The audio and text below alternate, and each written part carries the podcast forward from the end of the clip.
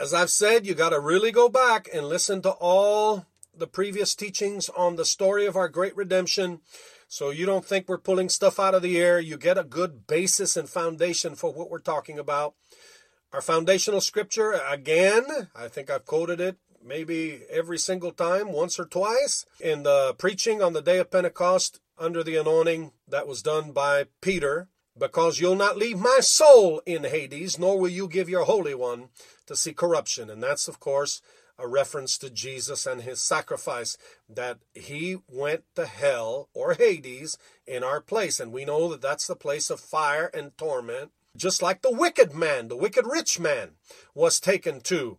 And it says he was, was in torment in those flames. In Luke chapter 16, verses 19 through 24, you can read about where Jesus talked about it. And we saw Jesus' sufferings in Hades in the very prophetic and messianic Psalms 88 and Psalms 18. And also we studied Jonah chapter 2 because this is the prayer that Jesus prayed in hell, in Hades. I mean, he quoted the scripture. He, he was quoting uh, Psalms 18. He was quoting Psalms 88. And he was quoting Psalms 2. This was all prophetic and talking about him.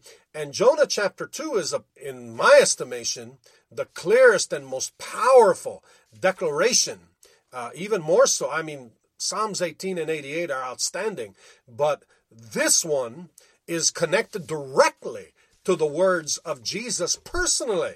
Matthew chapter 12 and verse 40, Jesus quoted and said, Even as Jonah, now even as means just like Jonah, was in the belly of the huge fish three days and three nights. So shall, and that means just like that, the Son of Man will be three days and nights in the heart of the earth. And we know that the heart of the earth is not the grave. It's not six feet under, it's the center of the earth. And it's talking about the hell that Jesus went to and suffered for us in our place. And we've been studying Jonah chapter 2, where he at the end says, I will sacrifice to you the voice with the voice of thanksgiving. Jonah 2 8, that right from the midst of hell, Jesus offered the sacrifice of praise. Right in the middle of all of the oppression and pains of death that he was delivered from, Acts 2.24. In the, if you remember, Peter talked about that. And Jesus offers up this sacrifice of praise to God, and God opens the prison doors of Hades for him. God loosed him from the pains or the birth pangs of death and brought him out. Again, go see the reference in Acts 2:24. Now, Jonah chapter 2 verse 9, I will fulfill that which I have vowed. Yeshua belongs to Jehovah. That's a powerful phrase that Jesus says and Jonah said. And notice that the first word, salvation, there, you'll see in it the word Yeshua. If you'll look at it from the Hebrew, and that's the Hebrew name of Jesus. And Jesus yells out boldly as a blow to hell's intention of keep, keeping him locked up. And he says, Yeshua is of Jehovah or to Jehovah. And when Jesus spoke that, just like it did for Jonah, God moved and acted on his behalf. Well, Jonah chapter 2, in the very next verse, verse 10, and Jehovah spoke to the fish, and it vomited Jonah out onto dry land. For Jonah, he was vomited out onto dry land, but where Jesus was concerned, he was raised up from the realm of the dead and was resurrected physically. He was vomited out of hell back into the land of the living. Glory to God. Jesus went into hell speaking and confessing the word. And when Jesus spoke out that powerful last phrase, Yeshua is of Jehovah, God responded from heaven with, You are my son. Today I have begotten you. Glory to God. And I showed you from Acts chapter 13, verse 33 and 34, where Paul quotes this psalm you are my son. Today I have begotten you. And he says that that refers to when Jesus was raised from the dead. Now that today, you are my son. Today I have begotten you. was the today that Jesus was talking about when he said to the thief on the cross, which people have misunderstood. They've actually used it as a rebuttal to this study, but they don't know what they're talking about. And he went on to say, This is the thief saying now. I'm reading from uh, Luke chapter 23, verses 42 and 43. Jesus, remember me when I come into your kingdom, when, when you come into your kingdom.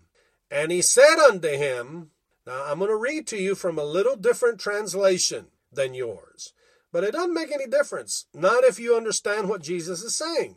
Amen. So be it. I say to you today, with me you'll be in paradise.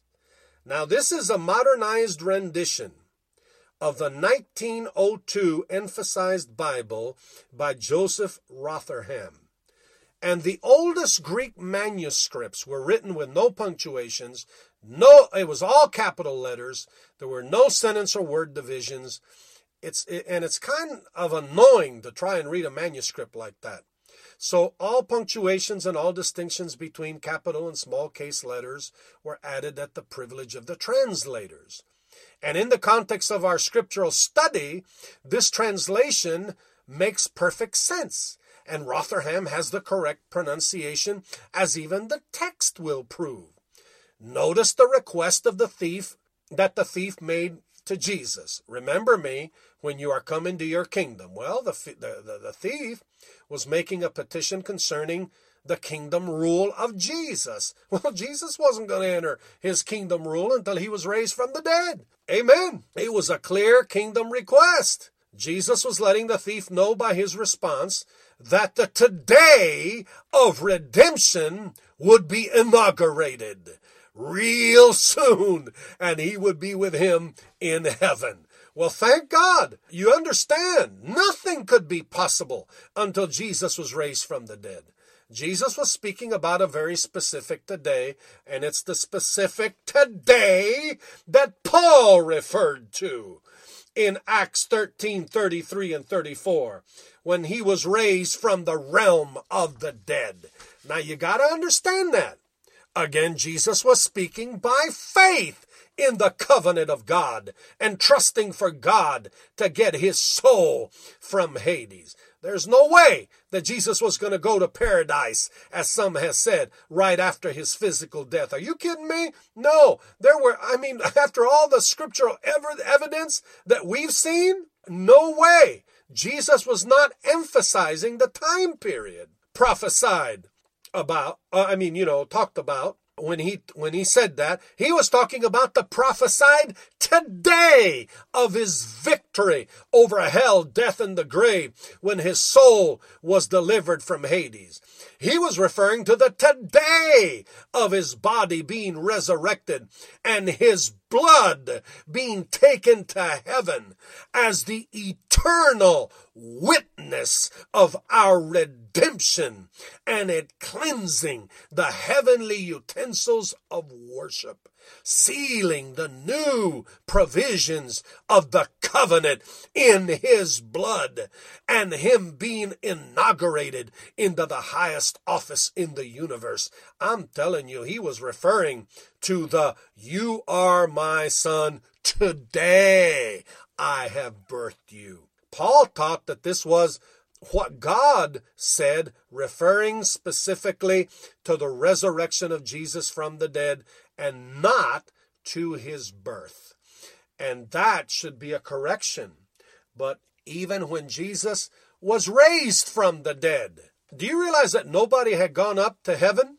Well, the word paradise there is a, a word that means heaven. Study it out. It's talking about the heaven where God dwells. And in that heaven, nobody had ascended until Jesus was raised from the dead. Now, he said that himself. He said, Nobody has ascended to heaven, but only he which came down from heaven, he said of himself in the book of John, chapter 3, I believe, verse 13. But if you'll go back and look at when he was raised from the dead and came out of the tomb with his body, raised to immortality, you'll see that Mary was getting ready to touch him, and he said, Don't touch me. He said, For I have not yet ascended to your Father and my Father. Now go read it and study it out. He couldn't be touched until after he ascended into heaven and took his blood into the heavenly Holy of Holies and put it on the mercy seat, and our redemption was sealed. There was no way that he was going to ascend into heaven until that was done. Now, that's important that you get that because Jesus wasn't saying to that thief, Now you're going to be right at this moment, you're going to be with me in heaven. Uh uh-uh. uh Nobody could ascend until after the resurrection. Uh, Jesus didn't ascend until after the resurrection. Amen. Well, that's an important study, and I hope you got that. If not, go back and study it yourself and allow the Holy Spirit to bring some revelation to you concerning it. Amen.